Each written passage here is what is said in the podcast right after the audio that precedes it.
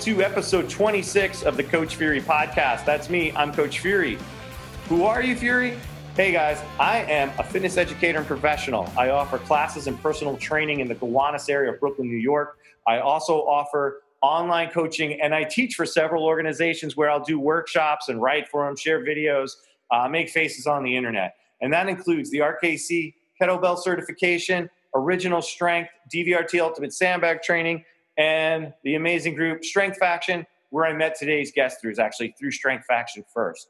Uh, before we get to that, if you're interested in taking um, training with me, taking a class, personal training, online training, or coming to one of my courses, head on over to Coach Fury dot com, and you can find out where to find me, how to find me, how to sign up for stuff. I know I've got a lot of Original Strength in particular happening coming up. We're going to be in Vermont at Casey Lee's place on April eighth. That's Parisi the Edge. In May, May twelfth, I'm going to be in Austin, Texas at Matt Berman's place, Dow Health and Fitness. And on June ninth at James Newman's Quest Fitness in Guilford, Connecticut. I've got in May, early May, I've got the R K C two, second annual R K C two at Catalyst Sport in New York. And the schedule is filling out. So come take some courses and learn. Um, with me and together, I also learned from you. Let's be honest. Some of the best cues I've picked up, I've actually picked up from attendees. It's wonderful. So I hope to see you there or out of class or online training or personal training. Either way, thank you for listening. Enough about me. Let's talk about my guest. Hey, Erica Hurst of Hurst Strength and Gnarly Babes is the guest on this one. And yes, you did hear that word come out of my mouth or a pair of words, but I'm going to let Erica talk about what that is. It's one of the best niche programs I've heard of. Uh, Erica is somebody that I met through Strength Faction, came and took an R K C with me, destroyed the R K C with me, assisted with me on an R K C, destroyed it as an assistant. And uh, she's just somebody that continues to impress me, I think carries herself in a really wonderful way. And I look forward to you guys learning more about her. So thank you for listening. Ladies and gentlemen, everyone out there, Erica Hurst, welcome to the show.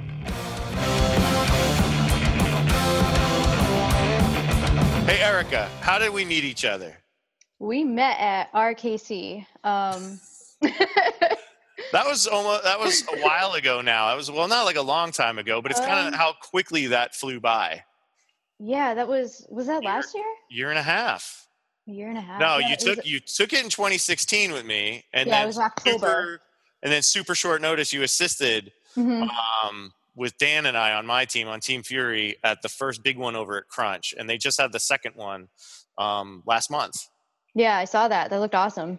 Yeah, I mean, I only stopped by to say hi. It looked really cool. Uh, yeah. It, it was, for me, it was a very unique experience that when I got back on the R K C after the split with um, the Strong First crew, you know, a lot of people had let their R K Cs lapse, and there weren't a lot of people to choose as assistants that mm-hmm. were still active. And when I went and visited to say, hey, they had a bunch of assistants, and all of them had gone through a course that I either led or co-led. And I was like, holy shit, we've been building this back up. Like it was That's really, awesome. There were lots of red shirts to be had at that yes, moment. That that's was awesome. Cool. So we met at the R K C, but we really met sort of not in person, but unofficially through Strength Faction. That's right. We did. Yeah. And we, we kind of had our Strength Faction crew at R K C. Yeah, we actually had a... Which that was, was awesome. That was really awesome. Every yeah. now and then. And the O S course that happened like the... Five months later, four months mm-hmm. later at M F F the following year, last year, uh, was another like heavily Strength Faction attended O S course, which is That's cool. awesome. uh, for the listeners, you hear us talk about, you hear me talk about Strength Faction. A lot of a lot of my newer friends that I've met over the last couple of years have been through Strength Faction. It just tends to draw in a really good group of, I don't even want to say like-minded, but like... like-minded trainers, but just really decent progressive humans that are actually just trying to get really good at their gig, but also better at life. And I think that's really important. Sometimes we think about getting better at life as like making more money and having more shit, and then getting better at our career is just all the career, but to actually be rounded on both. And Strength Faction, I think, is one of the few that actually like supports both aspects of that, because trainer life is hectic. Um, yeah, it's very, very like growth focused group. So you took a little bit of a break from the faction and then came back. And listeners, if you haven't heard um, anything about Strength Faction, I don't know what other podcasts you've been listening to, because we've got several episodes of members, um, including Todd Baumgardner, who's responsible for this podcast actually making it happen, or or providing me the outline to make this happen. Uh, Chris Merritt, Kristen Callahan, a bunch of people from Strength Faction have been on here. But uh, we're an online trainer education development group, and we focus on stuff like uh, programming, coaching, uh, business development, personal development, and we just have a killer community, as we were just speaking about. So I do want to hit up something as I'm talking fast, Erica. So we met initially um, on the interwebs and mm-hmm. through our uh, online Q and A's through Strength Faction, and then you came and not only like passed your R K C, crushed it. Thank um, you. But then you took a break from Strength Faction to focus on business. You got a lot of stuff mm-hmm. going on, and now you're back in Strength Faction. What what was like a, a big takeaway from your first round, and what are you finding different now that you're back in it? Um, there's a lot more stuff this time around. Um, I mean, the first time was awesome. The first time I did it, I think I was in, I was in one of the first groups that, that went through it. And I was just like blown away by, by all the awesome, like continuing ed stuff and like the lessons about programming. Um, but now this time there's like business stuff. There's, um, there's more about like, um, what they're doing now about like the onboarding process and stuff with new clients, which is awesome. Um, it's just more stuff. Yeah, it's really, it's been, it's been very cool to see it grow. The more rounds that we've had of Strength Faction, the more sort of uh, areas that we see coaches could use help. Yeah. Yeah. New groups and the same groups of people coming through. And I definitely have noticed like the business development side has just gotten sharper and sharper. And obviously having Pete, um, uh, from Cressy is just fucking huge. I mean, yeah. you know, it's like every, every one of these people involved is sort of worth the price of admission on their own. Oh, absolutely. Um, and for me, it's just, you sit back and you read, you know, a lot of the lessons have been, you know, sometimes a repeat, but mm-hmm. because there's so much material, you can't focus on certain things. And then all of a sudden something hits you differently, one phase that missed on the other. Yeah. Um, yeah. Yeah. They've definitely upped the offerings on that. Yeah. For me, it's helpful because it's just, it's just me at my gym. I don't have any other like coaches or trainers there. So Um, I kind of get locked in my own head sometimes, and just having access to other coaches to bounce ideas off of, or just hear what other people are doing. That's super helpful for me. Yeah, I know. Well, let me ask you this. Do you rent, like, do you have your own physical space, or are you renting space within a space? Like that's all yours? No. I, yeah, it's all mine. Wow. That's it's, awesome. It's leased, but I mean, it's still, it's, yeah. Yeah. Awesome. Yeah. Yeah, I know for me, when I decided to make the switch to teach from home, like entirely, I've always had some sessions, uh, a, a number of sessions a week in my training room, but then I actually start teaching classes here. Mm-hmm. I know it was like, I just put up a post on Strength Faction, who's teaching from home, and got yeah. like, had a great call with Pat, and like, just, it was super helpful. Yeah. And everyone's, yeah. everyone's there to help each other out. Like it is like uh, kind of amazing for a bunch of alpha men and women. And yeah. I don't know if we all realize that about us, by the way, yeah. but I feel like from being in there, we're a bunch of like, we're like a, a, a wolf pack of alphas. Definitely alphas. That don't realize they're alphas. You know what I mean? Yeah. Um, yeah. And, and it, it's been like, no one has an ego. Like we all have pretty yeah. strong personalities. I think that's yeah. something that could be said, but we, no one has like an ego that's trying to crush someone. And that's a super unique position to be in. Yeah. Yeah. It's a very chill chill vibe in Strength Faction. Yeah. It's, and like, uh, uh, un, uh underestimatedly, if that's a fucking word, it uh, is now. Creative too, underestimatedly. Go look that up in your dictionary. Shit. Um, but like, you know, like Todd writing, you know, working on his novel, and those guys mm-hmm. playing music and stuff, and people just trying to, you know, get stuff out there in other ways. It's been really cool. And it's been cool now that I've been in it for a while, seeing how other people really shine. Mm-hmm. Uh, like I know Kirk Adams and his social media in particular, Kristen Callahan in particular, mm-hmm. um, you know, switching locations into a place that she's feeling really pumped on. And Casey, I feel like this is the year, the phase of Casey Lee, who yeah. just seems to be crushing it across yeah. the board. Yeah. And you, uh, I'm going to throw this out. One of the reasons why I was really excited to have you on here was, was a couple of things. Like the whole purpose of this podcast was to uh, let people hear from friends of mine that might be known in fitness that I get to teach with or associate with, um, that I call my friends, and also people that you might not have heard of, including myself, uh, that I really think you should. Because so here's a couple of cool things about Erica. A, she is like one of those just strong as fuck, um, but doesn't walk around like it women. So not only did she crush this R K C, when we had the, the first big Crunch R K C um, last, when was it? June of last year, right? That was June? Yeah. Was it? I think it was June. It feels like a long time ago. But yeah, I think it was June. Was it? No. Yeah, it was June or May? July. May? No, nah, it couldn't have been May because we did the anyway. Let's yeah. just say this. With two weeks' notice, I was like, I, you know, there was suddenly like, you know, Dan John had asked if if I can get some more assistance in. There weren't enough people, and I went through my crew of people that, you know, I knew would not only crush it from a coaching and demonstration and working with people thing, um, but also uh, who, who's going to be prepared to snatch test like immediately, basically. Like, you can't prep really in two weeks other than maybe regroove it a little bit. And you came in and just dominated. You know, that, that snatch test was like, hey, it was like, we, even when people recert, and I've been in this mode, you still see this big fall off sometimes in the last thirty reps of a snatch test. And yours, I could have rewound that thing forward or back and it would have looked the same. And anybody that's been gone through or has gotten into leadership at a kettlebell thing or has really spent a lot of time with snatch tests, you know when that stands out, when someone's snatch test does not degrade. Like, I remember recerting um, Kathy Dooley, Jason Kapnick, and Joe Boffy at Catalyst. I want to say this was for the beginning, the, the last R K C of twenty sixteen. And all three of them just crushed their snatch tests. And I mean, Jason and Joe were even doing the, the mid-air hand switch, which I'm like, I'm too afraid to try that stuff. Um, so that was super impressive. So what that else? Was, that was, no, sorry, go that ahead. Was, that was the one when I did like, what did I do? Like one hundred fifty snatches or something? Instead of, or like, I forgot about that. That so, was a nightmare. Here's the thing to think about when you're trying to submit a video for a snatch test. Uh, I always recommend sending in one hundred three reps so that if you get two no counts, there's potential for backup. Right.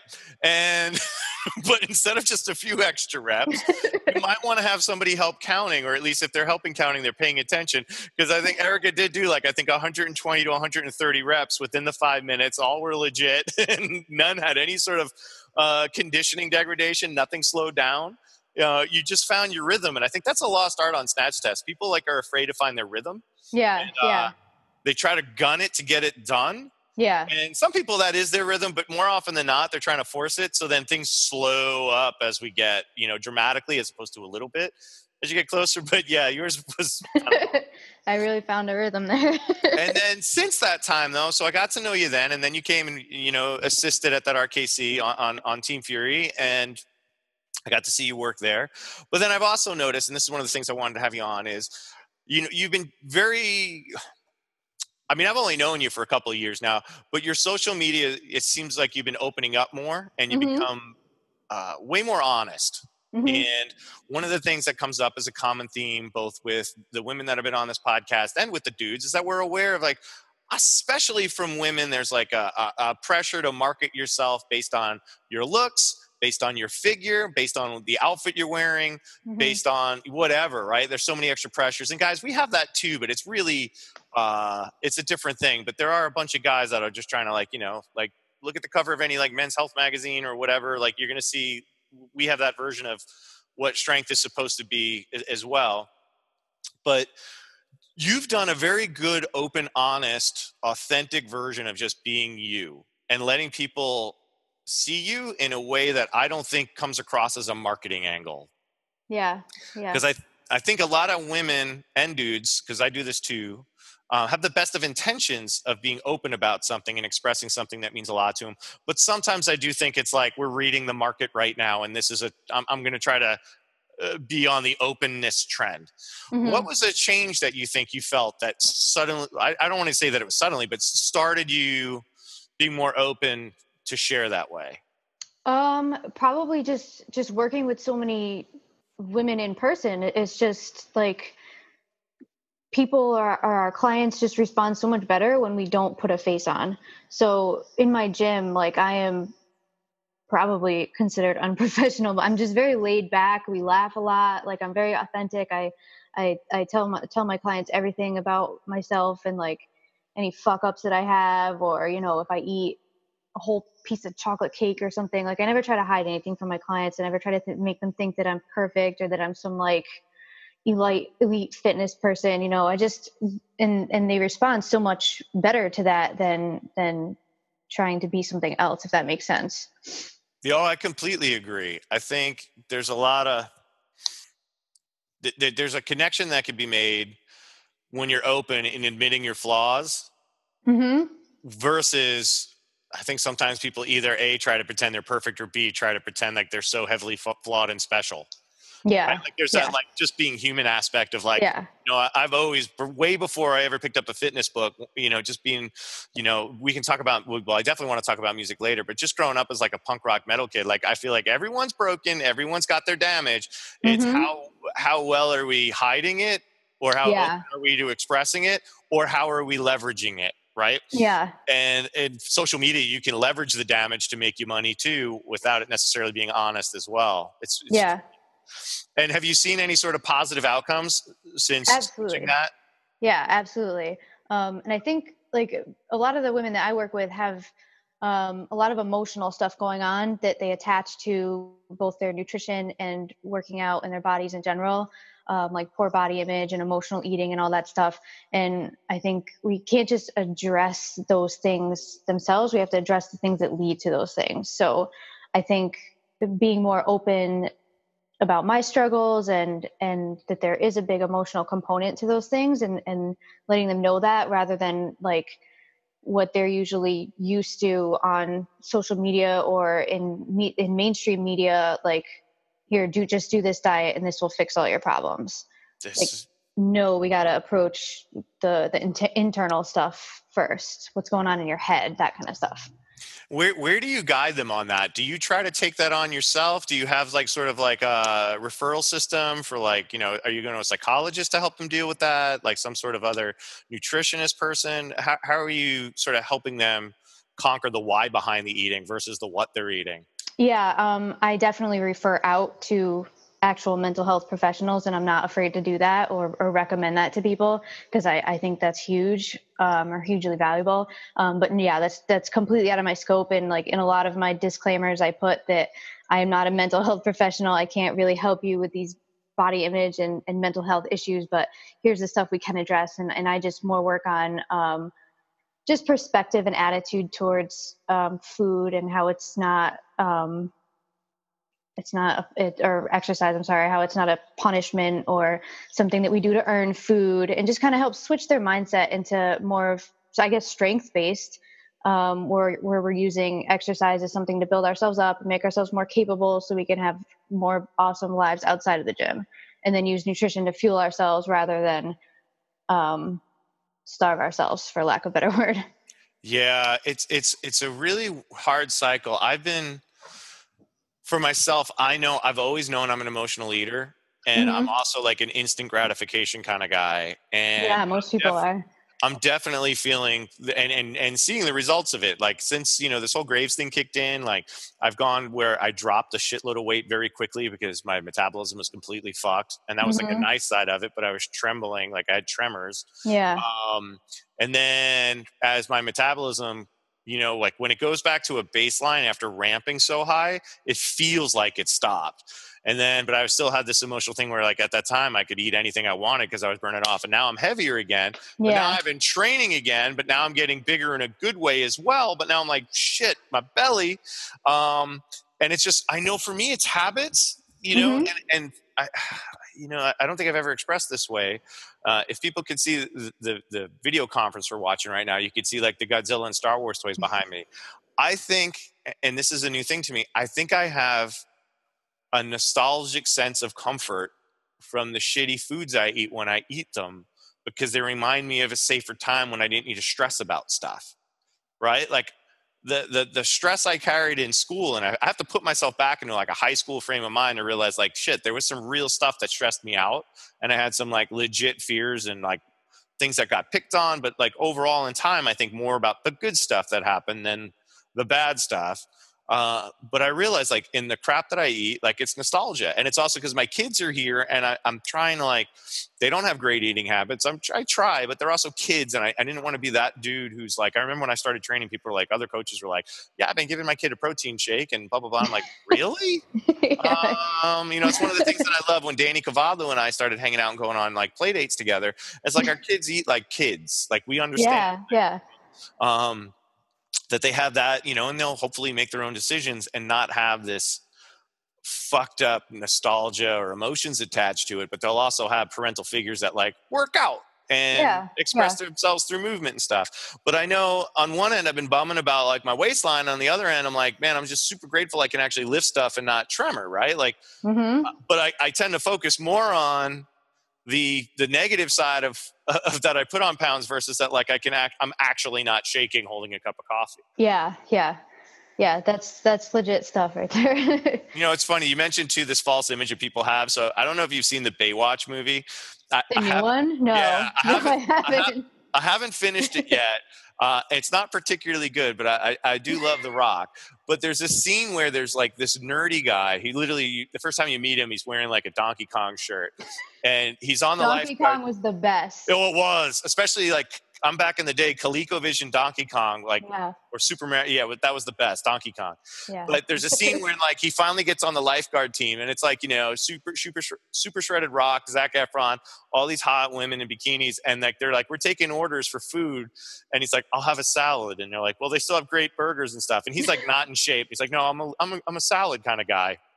Yeah. And then he goes, they all go to sit down and eat, and everyone that's in shape is eating horribly, right? They're all having like burgers and fries and shakes and sodas, and he's trying to have his greens, and he literally's like, I really thought you guys had to have restrictive diets to look like that.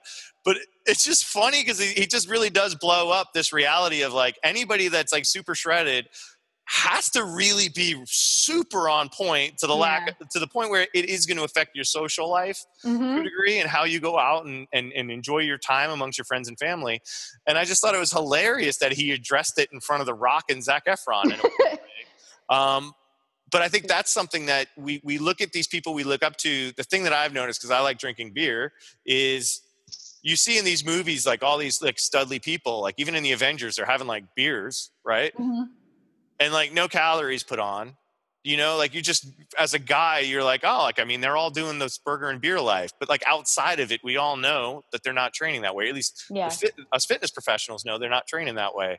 So it's just a really weird dichotomy. And I think it's great the more we can blow the myths up mm-hmm. into honesty. You know, I'm forgetting uh, what Ridge and I on the last episode, we just talked about, you know, a lot, we, you don't hear about steroids in Hollywood as much as you used to because it's not as obvious as Stallone and Schwarzenegger and whatnot. But like, let's be honest, it's like all over the place still. Yeah. Yeah. Even um, out of Hollywood. Oh, I mean, you know, we, yeah. how many, how many blogs have come out or articles have come out about, you know, CrossFit and the use in CrossFit. Oh yeah. Yeah. Um, yeah. And I got to be honest, like, I'm not even like, I'm not trying to be negative upon it. Yeah, I just yeah. think it would be great if everyone just went like, yeah, this is my workout cycle. I, you know, yeah, I, yeah. I, I, I eat this much chicken, this much broccoli. I train this many times a day and I shoot this into my bloodstream. Yeah. Yeah. It would be a happier world. Yeah. I mean, like, I don't care what other people do with their bodies. That's their business, whatever, but just be honest, you know. Totally. Totally. So let's talk about your spot for a minute. Like, so you're self-owned, and do you do mostly small group, private training? Um, I do semi-private. So it's and like how- one on, one-on-one, but there's like three or four people um, in the gym at the same time. And I mean, it's small enough so that I'm overlooking and coaching everyone at once. But they're and all it- on their own program. Yeah, I was going to say, and everyone's got their own program. And how, yeah. how far ahead do their programs run? Like how many weeks is a program? Uh, four or five. Awesome. Yeah. Uh, and... how do you think they find that as a value in terms of, I know obviously financially. So if anybody doesn't, isn't aware, semi-private is, it's just what you said. It, it, Erica said, it's, it's the closest to one-on-one training, but it becomes cheaper because you have more people in it, right? You're sharing. It does allow trainers to make more money and owners to make more money per hour because you're able to have more people to work with at the hour. But for me, the cool part of that's been also like the communal experience, right? People get to know each other a little bit. How have you seen that? Has that always been your business model? Did you switch to it? Um, yeah, I started as semi-private, um, but that's been such an integral part of just building up my business and growing um, is just having more than one person in the gym at once, and everyone kind of just um, organically kind of built their own community as my clients. And it's been awesome watching that. That's really cool. And how do you th- yeah. how do how do most people find you? Is it through uh, word of mouth? Is it for referrals? Is it through social media? How are most people finding out about you? Um, most of it is word of mouth and referrals. Um, other people are just online. That's cool. Yeah, it's tricky. There was a in the D V R T group, there was a big thread about, you know, uh, still doing like emailing newsletters and versus like, you know, Facebook, social media, Instagram, you know, marketing to try to bring in. And I think there's this real big switch right now between people trying to get reach in terms of, you know, likes and followers and subscribers versus actual people coming to train with you or mm-hmm. show up at a course. Yeah. And I can't help from everything that we've got talked about in Strength Faction, certainly any, um, that everyone seems to be in my head. We're going back to, I think word of mouth is going to be the biggest thing. Yeah. Unless you're some sort of crazy, like fast cashy, like internet business. Like that's the only yeah. way I can kind of see that happening. Yeah. Yeah. I got to be careful. Like I can't do any big marketing like that because I have such limited space and limited time because it's just me. So I can't have like thirty people rush into my gym at the same time because I wouldn't oh, be able right. to handle, I wouldn't be able to handle the volume. How do you do onboarding? Do you do like a, a, a one-on-one consult consultation first or? Yeah, we do a consultation um, with a F M S type eval and then they're in. Cool. Yeah. I'm still trying to sharpen up my onboarding here. Right now it's small enough where, you know, most of my classes are either one to two people right now. So I'm able to modify the class on the fly to work on like deadlifting more or swings mm-hmm. more, or the get up more. So that's been super cool. But, uh, you know, I'm looking forward to the day where more people are coming in, but I'm, I'm still on that new reach thing. Cause it is in my living room. Yeah. I don't have any outsour- outside signage or anything. Yeah. So mine is word of mouth. And a bit of the social media, but the social media is oddly reminding friends of mine like this is happening. It's more of like a it's become more of a heads up than gen- yeah. to people that already know me than generating new business. Yeah, um, yeah. Where I am, I'm in like an industrial park, like hidden in the back, and I have a small sign out front, but most people just like whiz right by it. Most people don't even know I'm there. So. That's kind of great, though, which is too. which is kind of okay with me. Yeah, it, it's it's weird, you know. I, I would love, I, I keep fluctuating through life if I want to ever open up an official space, right? Mm-hmm. Like, you know, when I, when I interviewed Mark Fisher Fitness, Mark, you know, one of the questions they asked is, where do you see yourself in five years? And I was like, you know, I'd, I'd like to be running my own place and blah, blah, blah. And then going in and seeing how Mark was running M F F, I'm like, I could never be better than this place. So why would I even try? Like, I yeah. have that thing. Like it, the systems that are in place here are so, you know, just stellar. How, how, why would I even bother? And now that I, you know, I started to try to do something and the rents in my part of town are so insane that working from home makes total sense. Yeah. But, you know, I still sort of think about that. But it's always in Brooklyn, I always feel like people really struggle to be either like right on the main street or you're so industrial that I don't know if people will get it because it's like a different thing. Like you're not driving to it, you're mm-hmm. you're walking to it. Mm-hmm. And legitimately some parts of my, my neighborhood are a little sketchy. But yeah, uh, yeah. I, I do like the idea of still like in my head of just being like this like hole in the wall, almost secret society type place that, you know, yeah. we just know about. Yeah. It's like a hidden clubhouse. Yeah. Well, like years ago, there's a new one, but years ago in, in Greenpoint, Brooklyn, there used to be a, a private skateboard park called the mm-hmm. Autumn Bowl. And you basically had to know somebody. And if you kind of got vetted in, you could pay a monthly fee to have a key. And then you could literally go to the skate park and unlock it whenever you wanted. But it was on a real sketchy alley right along the water. The build, you know, the building was a huge warehouse space. But like, you know, I mean, it had to have been like, I don't know, eighty foot ceilings and it had a, you know, bowl in it and a mini ramp in it. It was amazing. That's awesome. And it was no man's land. And, but it was like, and you could go in whenever you wanted. And I kind of wish it, my gym could be like that, but with me, me here at scheduled hours. Um, but even that space, it's like, that's become like all condos and stuff right now. Really? Yeah. That's a really good idea though, for a gym. Yeah. That's yeah. Right. Like just so, you know, everybody gets a key and yeah. uh, here are the hours. And I'm sure people are doing that, but it, yeah. you would have to have some more like, um, if people are actually training on programs and coaching, I guess, but, uh, there is something to be said probably of just having like an open gym status that way. Mm-hmm. But all, all it takes is one person getting hurt in your home. Yeah, I was going to say the insurance company would love that. Whereas skateboarders have such a better code of like, you know, I mean, I literally blew my shoulder out in that bowl. And then three years later, my knee out in that bowl. And it was mm-hmm. never like, I'm going to sue this place. It was just like, yeah. this is part of it. Whereas yeah. in fitness, suddenly people like yeah. get all like, I'm going to sue. It's like, really? Yeah. What? There's an accepted risk in everything and you sign the waiver. Yeah, yeah. Hey, so in terms of your offerings, I was very excited to um, see your latest one, right? So why don't you tell everybody, what's the program you just started? Um, it's called Gnarly Babes Fitness, and it is a online program for um, girls who race and ride dirt bikes. Um, it's it's a strength and conditioning based program, um, just to get girls strong for better bike skills. That's amazing. And yeah. I, I just love finding something. Cause if anybody does look up Erica after this, we'll put up, you know, places to reach out to her. Uh, you'll see she's got tons of pictures of her on her motorbike. Like, so A, it's completely authentic to you, and B, it's a market that I have never heard of anyone serving, like, directly. I'm sure the top, you know, people that are into it get in shape, you know, to be able to support it. But, and, and I don't think people realize, like, any type of, as, as a former B M Xer, mm-hmm. like, just riding postures and stuff alone. Yeah.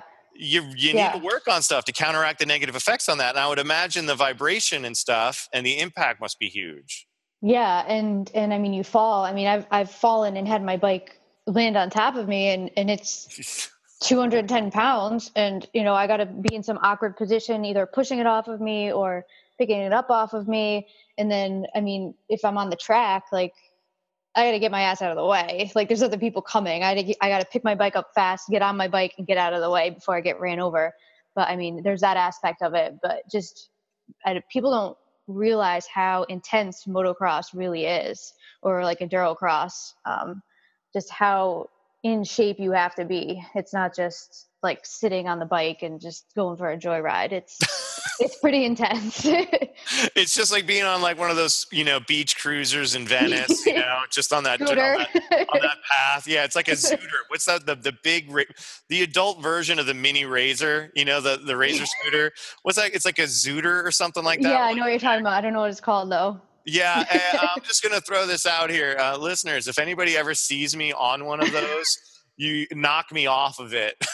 It just, I still don't understand why we have to try to make things better or easier than a skateboard when it comes to that. It just drives me crazy, whether it's like hoverboards or the one wheels or motorized skateboarder skateboards or uh, any of that stuff. Just, you know what? Like, skateboards are pretty rad, and you could do a lot of stuff on them without having to get fancy. Um, just skateboard or... Get a bike, like a proper ride a bike. bike. Yeah, right? Remember, like, I remember there was a phase where they tried to make, like, a scooter bike back in the day. It was, like, either, like, in the eighties or, like, the early nineties, where it's, like, you stood on the bike, like, the bar. Yeah. You know, like, yeah, you, I know what you're talking about. You stood on it, but it was, like, a bike. Yeah, I know what you're talking about. Those came back. I, I feel like they came back a couple years ago. Uh, can like... we make an online training group yeah. to, to, to not have people do that? yeah. Um, what else is going on in your world right now? So you, you've got this program, and is this an online program that, like, is it, is it kind of an online thing, or are you bringing people into your facility? Uh, no, no, it's all online. Um, I've got girls from all over the country signed up so far. I've got a pretty cool group of like four or five girls in the program that are doing this like crazy twenty-four hour woods race, where it's kind of wow. like a, a relay race, but on their bike, and it just goes for twenty-four hours straight. So they're trying to train for that, which is wild. Have you noticed there's like a, I've just caught it one of, one of, with one of my, you know, uh, friends and people that I train both online and in person, Hillary Lorenz, like she for New Year's Eve ran for twenty-four hours straight. Like, I think she might've stopped for like, I don't know. She's going to catch me wrong, like a little bit, but she ran, I th- she's going to hate me when I say it. I want to say it's like eighty-six point two miles. Jesus. Basically straight. Right? No relay, no like wait the next day, like eighty-six miles. And I find the longer I've been in fitness, the more either people are getting smarter at training or crazier in their willpower. Mm. But hearing about twenty-four hour races and these, you know, it seems like ultra marathons, though not popular, but getting more notice. Mm-hmm. It's kind of crazy how things just continue to progress towards like pushing that envelope. I mean, skateboarding too, motocross yeah, as well. Yeah. I remember when Travis Pastrana was like the first person to do a backflip. Now yeah, I was just like, going to bring that up. Now, now you can't get into like X Games if you can't do four in a row. It's and cr- it's just like, how far are you going to push it until enough is enough, you know? And then it's, um, you know, skateboarding. So uh, Nigel Houston, Houston just put out a video. I think it was for Nike. And I don't know if anybody remembers when like PlayStation came out, or the PlayStation two Tony Hawk Pro Skateboarder. And it was so cool because you can link up all these moves. And, and that basically happens in reality now.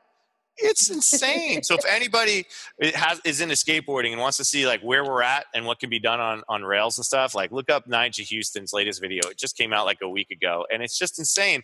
And he's a kid that's been doing this since he was like, I want to say like eight years old. Like he was like one of the early element pros making money.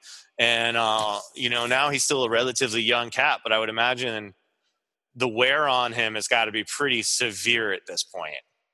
Yeah. I know like most motocross guys and girls retire like in their early twenties.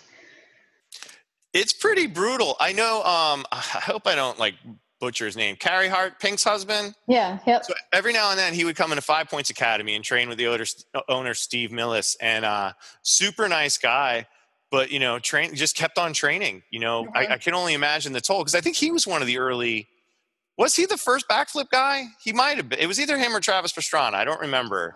I want to say it was Travis Pastrana, but But I think um, Carrie Hart might have gotten like horribly wrecked trying it or yeah. something. Like there was something yeah. about, about that. But super nice guy. But like all these folks got to train hard, A, just to be able to c- continue to do what they're doing, and B, also just to sort of maintain what damage has been done to their body so it, they can actually still move around. It's, it's yeah. insane. Yeah. Yeah. I don't know like where there's just like continuum of like what, ex- what, what the sports and the things we have, how like truly, truly difficult they are and the toll it takes on the body, but then also comparatively to some things like how it all has a similar baseline. Like I know I would get hurt skateboarding, blow out my knee, whatever. And people would be like, isn't it time to give up? And then those same people would go and go snowboarding and blow their knee out. But because snowboarding was more of a socially accepted downhill sport, it was like, mm-hmm. oh, was it, that was not weekend warrioring once a yeah. month wasn't any more yeah. dangerous than me going out in the pool, like skating. Yeah, every exactly. week. It's so bizarre. Yeah. Um, let's talk about music because yes. I think that's another thing that I didn't realize until we got to hang out. Uh, what kind of music are you into? I'm going to be one of those people who says everything, but. Um, no, that's legit. Like name, name like, like three of your favorite bands, or at least right now. Number one favorite band would have to be Deftones. Deftones is, was kind of what I got into in high school that kind of like bridged me into heavier music. Awesome. Um, the other two, like I could list a million bands. Don't make yeah. me go there. No, don't worry about it. You're up to hook. Yeah, Deftones.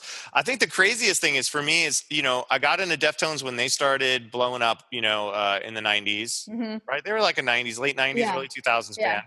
And then I didn't listen to him a lot. And then the Diamond Eyes album, if anybody hasn't heard that album, that album is insanely good. Yeah. And really probably it's, I would say it's their best album. And what I didn't realize is that Sergio, so one of my top favorite bands of all time is, is a New York hardcore band, Quicksand.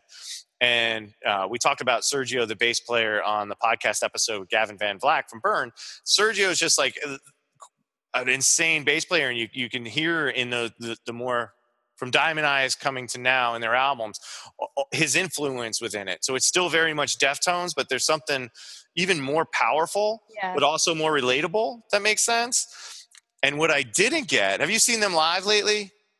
Um, not last year, but the two years before. All right, cool. Uh, what album was that? The I always mispronounce it. Like I'm going to butcher it. It's, it's like Noya Kayan or something like yeah, that. Yeah, yeah. I'm looking that up. I'm sorry, Deftones guys. Don't, uh, Don't be mad at me for, for butchering that one. I, I'm going to try to look it up. Um, but we saw them on that one for the first time, and then we saw them on the new album this year. And what I never put together is, like, their sound is – they're this super heavy new wave in a way. Yeah, yeah. Like, especially when you see the, the singer on stage, like, you kind of, wow, you're just a super heavy new wave band. And I fucking love that about them. Koi no Yukan. I'm there sure I'm still butchering that, but that's what that's I'm, the closest uh, we're gonna get. Yeah, that's what I'm gonna call it. Sorry guys, but you're right. If you haven't seen the Deftones in a long time, they're still crushing it. You should go out and check it out. And they tend to be one of the few bands that actually packs like really good lineups. I know in the last like seven years, I feel like bands don't care about the whole lineup the same way they used to. Yeah, and it's kind of can get mediocre. But we just saw them. Gosh, who they play with? It was like Rise Against, Thrice, and Deftones. Like it was insane. Yeah, that, that was the last tour. We saw Uh, I saw Thrice. They like stopped by in Connecticut, I guess somewhere between wherever they were playing with Deftones, and did their own show. And I saw them, and they were awesome. That album, Artist in the Ambulance, is classic. My gosh. Like, you know, like, and, and I was a pretty older dude when that was, was happening. Mm-hmm. And I, I stopped listening to it for a while. It just faded off my radar. And I realized some of my, my most special blogs that I've written have titles from Thrice or Under Oath. It's like some old emo dude. Like, like, that's awesome. But, but that album in particular, like, it's almost a shame because, you know, like they've made a lot of good stuff since, but nothing in my head as perfectly complete as the Artist in the Ambulance album. Yeah. Yeah. And the lyrically too, like just powerful, yeah. But like the lyrics, like for that song and, um, gosh, what is it? Paper Wings. Is that the name of the song? Oh, I hate it when I'm spacing out on stuff. But Artist in the Ambulance is like amazing. And then I'm looking it up, folks. You're going to have to deal with me as I go on internets for this. Where are all the songs from this crap? Here we go. There's Sil- Silhouette's on that album, right? The Melting Point of Wax. That's it. That, Wings. But it talks about it like yeah, the melting yeah. point of wax. Yeah. That song, the lyrics on that, if you want to lift some shit right now, or like you're just like, I don't know if I want to work out right now, or my life's kind of down right now, or I don't know if I want to make a bold decision. I get so hyped by that song, and I'm like, I'm like a forty-five-year-old man getting hyped by like probably like a nineteen-year-old's lyrics still. But they were really good. Like I was like, yeah. I had, I didn't know if they were going to like them, but they were, they were really good. And we saw Deftones like the, the, the year earlier in Coney Island um, with uh, The Refused, which Kim's a huge fan of them. And, and yeah, I was, I went show. to that show. See, this is like with these things we didn't know about. Yeah. um. All right. So enough of music and with online training. So that program, how long is that program, the Gnarly Babes program, run for? Like, so someone signs up, how long does that go for? Uh, twelve weeks. Awesome. And moving from there and from what you do in your facility, is there any place like any other avenues you see yourself going? Is there anything like you have coming up that you're working on? Um, not really. Uh, Gnarly Babes has been taking up a lot of my time, but um, I'm doing... Um, pre and postnatal certification now, because that's like super intriguing to me, all this stuff about um, pregnancy and, and postnatal that that just I didn't know about, a lot of the women that I work with didn't know about, who have had kids, um, and I consider a lot of I consider any woman who's had a kid, even if their kid's in, in their twenties, uh, to be postpartum, and I, I there's a lot of considerations to take in when working with those women. So I wanted to learn more about that. So that'll be my next thing to work on. Yeah. Right now I know I want to focus on nutrition, A, just cause I'm like looking in the mirror about it. Like I just want to get even, as, excuse me, as smart as I can on that front, but the pre and postnatal stuff I think is really important. And I, yeah. cause I tend to be, you know, uh, Uh, the majority of the people that I train tend to be in their like, you know, low thirties to late forties. Mm-hmm. And a lot of women are having kids later, mm-hmm. and it's falling into my wheelhouse of like, here's the first or second kid. And I know with the O S E stuff and uh, the D V R T stuff in particular, like it seems to help a lot just as a byproduct of how the systems are run and set up. But uh, I, I definitely want to have more of a head on it, especially like really appreciating like someone's had a C-section, yeah. what the hell that's yeah. really doing to people in the long yeah. term, because that is something that can have a long-term thing. And certainly uh, not even just postnatal, but also just uh, as women get older, the whole pelvic floor issues that start to happen. I feel like I'm in that age range now where that's coming up, where more and more people I deal with are going to have it. And I, I just, yeah. I don't want to be faking it. yeah. Yeah. And I think like as trainers, we need to also like bridge the gap so that um, our clients are comfortable talking to us about that stuff. Oh, it's super true. Yeah. It's, uh, what I think is a really good trend, right? Like I think on this podcast, we can talk sometimes about things that aren't necessarily good trends because it's easy to, you know, it's easy to try to bring awareness by shining a light on something's bad. I don't know if that's like the best way to go about it, but yeah. I do think, I do think opening up, if someone can hear something and be like, oh, I thought that was actually like a, the right way to do it. And maybe it's actually potentially hazardous. Like maybe that's a positive way of doing it. But I do think a very positive trend and in people that I meet like yourself is that we are really trying to be more well-rounded. We're not necessarily all trying to train everybody. Mm-hmm. Like, I think we're trying to find, I don't want to train a million people. I'd like to help a million people, but I, I personally, if I could have two hundred people over the course of the next three years consistently be involved with me in one way or another, I'd be really happy with that. Like, I don't need two thousand. I don't yeah, need to make a yeah. ton of money. I need to make a decent, you know, decent enough living that I can, like, you know, put some money away, get out of debt, help my kids with college, you know, take the wife on a vacation every now and then. Yeah. But I think a lot of us are trying to open up to that. Like, even if it's our wheelhouse, of stepping outside of our wheelhouse and mm-hmm. trying to fill in the gaps mm-hmm. versus just like grabbing certs for the sake of certs, which is something that comes up on this a lot. Yeah. What do you see as a positive trend coming up? Um, That's a really good question. Um, I guess what we talked about before earlier, um, just about authenticity and more people opening up about um, perceived flaws or just, just showing them as a real person. I think that's a really good trend. Yeah, I hope, and I hope it stays sincere. Yeah, yeah. I think that's the hard one. You know, I remember, uh, and Kristen Callahan, Callahan, who, you know, we've, we talked about this when she was on the podcast, you know, she wanted to write a real personal blog. Um, and, and I sort of helped her along with that a bit, and it was beautiful. Like, it was really great. And I know for me, most of the feedback that I've had on pieces that I've written have, like, not been fitness related. They've been on mm-hmm. like, like feeling awkward or taking, you know, like they're the, the, the, the emo under oath thing. Reinvent. Re- reinventing your exit is definitely the biggest thing that I ever, uh, most popular thing I've ever written, because it it was outside of fitness. It was just about, like, you you know, the one thing I say is, as I'm forty-five, is like, I don't feel really old, but I'm also not super young. Like, it's kind of crazy. Like, I'm in, like, you know, I'm now in my second marriage. I've got two kids. Like, you know, I've gone from owning a home to sleeping on couches to having a decent apartment. Like, I've just gone through a lot late in mm-hmm. life again. And so I still feel very young in a way, as like coming out of college again. Yeah. But I, I also have this sense that, fuck, I completely went off the rails on this, that we, we have to be honest about being, no one's got it right, I guess yeah. is the thing, right? All we can do is try. And as our clock starts to, like, as we move along, we can either accept that we're comfortable, potentially we're truly happy. I, I don't know too many people that are, like, truly happy where they are. We tend to get locked in where we are. Mm-hmm. And I just feel like this is all going to be over so quick. And I mean that in a beautiful way, not in a, yeah, not in yeah. a morbid way, that if you're really unhappy, there's got to be a way you can try. Now, I don't mean go quit your job and say, screw the money, quit your job when you have mouths to feed and stuff. But you can make educated risks, and you can start building towards something.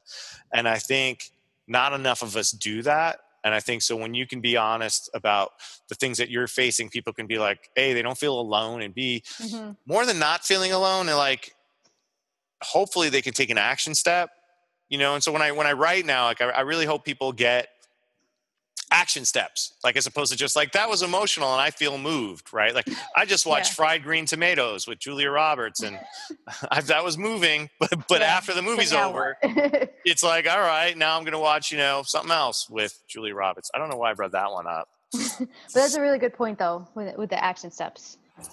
Yeah, so I feel like that's a really good one, but I also feel like, man, we're coming into this thing where it, people know that they can try to, like, they've seen ways to make a buck by being trying to fit a category that might not be their thing mm-hmm. just to make it. I don't mean like something like, uh, you know, Pete would talk about how Cressy didn't plan to be the baseball spot. They just started building it and they embraced it. Like, that's mm-hmm. different versus, like, you know, uh, if, if all of a sudden I had, if say, say if, if Fury Industries became like a, a multi-million dollar company, and all of a sudden other groups or gyms started claiming Godzilla as their mascot, like, that would be like horse shitty. Like, there's yeah, no way yeah, you yeah. were there.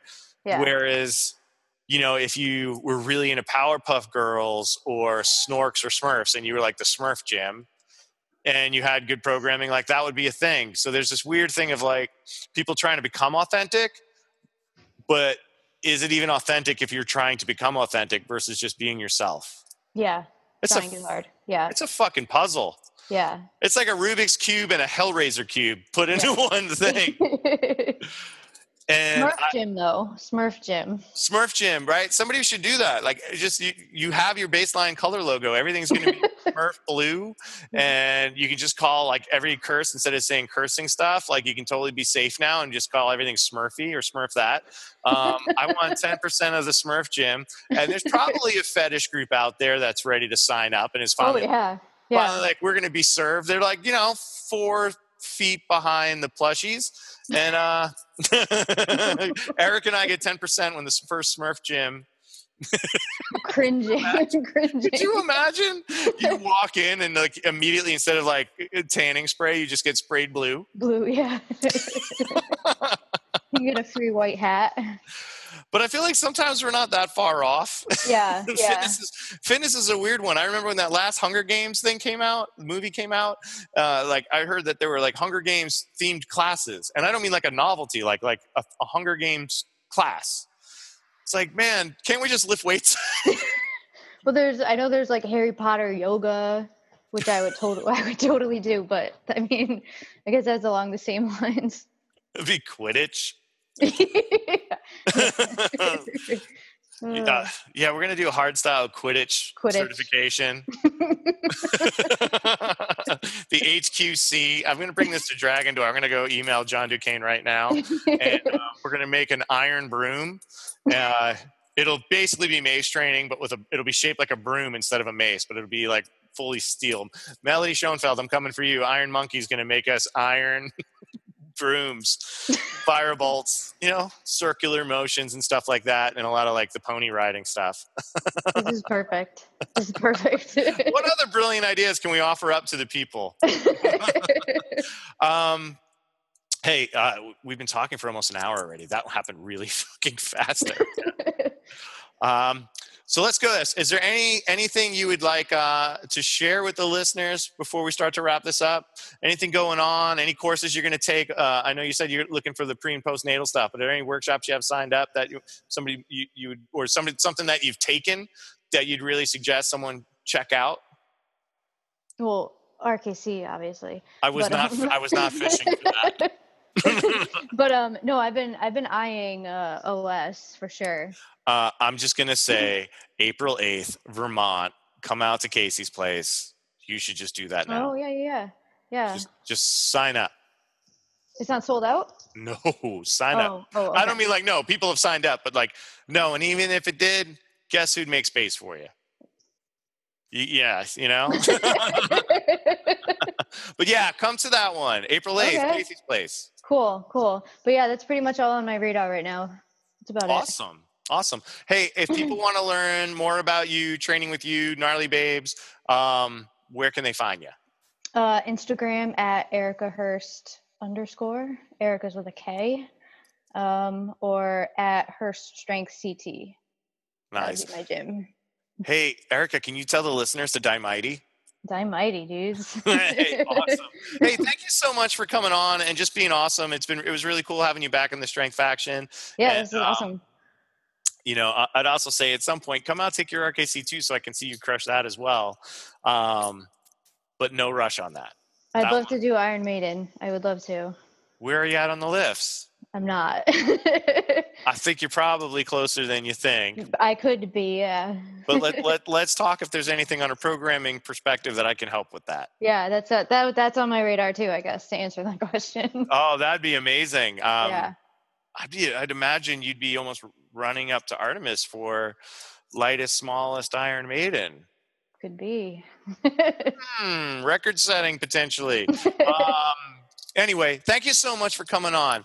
Hey, listeners, check out all of Erica's stuff. She is one of those people that when you run across, walks the walk and is truly authentic um, in a lot of ways, uh, in all ways. Like, it's just cool getting to hang out with you and your, and your boyfriend when he comes in too. Um, good people. And, you know, one of the nice things about the strength world is there's a lot of good people and we tend to find each other, and the not so great people seem to weed themselves out over time because this job's pretty stressful if you don't love it. Uh, so shared passion's a good indicator usually. And if you like this podcast, go to patreon dot com slash coach fury podcast and you can donate some money to the show by becoming a patron. And I would love you for that, but I love you anyway. So, you know, no judgments there. So check that out. And if you want to train with me, uh, either online training, personal training, or come take classes at Fury Industries in Gowanus, which is in Brooklyn, New York, head over to Coach Fury dot com. You can also join Eric and I, no pressure there, at O S in Vermont at Casey's place. Uh, I'm also coming out to Austin, Texas. I do have an R K C two coming up in New York. There's lots of stuff happening. Um, so head over to Coach Fury dot com for all of that stuff. Subscribe to the podcast, rate and review. And as always, thank you to Rich Carpenter for drawing the Dime Mighty logo. Uh, thank you to Glenn Urieta, who continually – I can't wait to see the picture for this one, by the way, Erica. Uh, it will be Godzilla motocross related. Yes. Um, but Glenn Urieta continues to crush these pictures, and I keep trying to come up with sillier ideas, and he keeps saying, sure, got it, cool, can't wait, challenge accepted. Uh, and to the F T W for for, for – for providing the music, Words Hurt, um, for the metal music before the course. And of course, listeners, by the time this comes out, or after this comes out, shortly after the day this comes out, we will hit six thousand listens on, on twenty-six episodes, sorry, twenty, yeah, twenty-six episodes in the Films of Fury episode. And I know that's not a lot, right? Like I know like in the land of like, um, probably every other fitness podcast or whatever, that's not a lot of listens, but it's thousands more than I ever expected. So for those of you that have been listening, thank you. Like seriously, thank you. I was talking with somebody offline on this. It's like this podcast has become a really rewarding thing to do. Getting to spend an hour talking with Erica and my other friends and getting to know people. Um, it's just been great. And it's actually helping like really creatively drive me and with where I'm going. And it's helping me be more authentic because like I... I can't pre-plan these conversations. For anybody that's listening, like we occasionally like write like maybe three or four topics and then just go where the conversation goes. So um, thank you for that. Uh, I'm glad you're out there. Keep listening. And with that, stay tuned for the next episode, uh, episode twenty-seven, where Fury meets Seth Morgan. It's a good one too. So take care, everybody.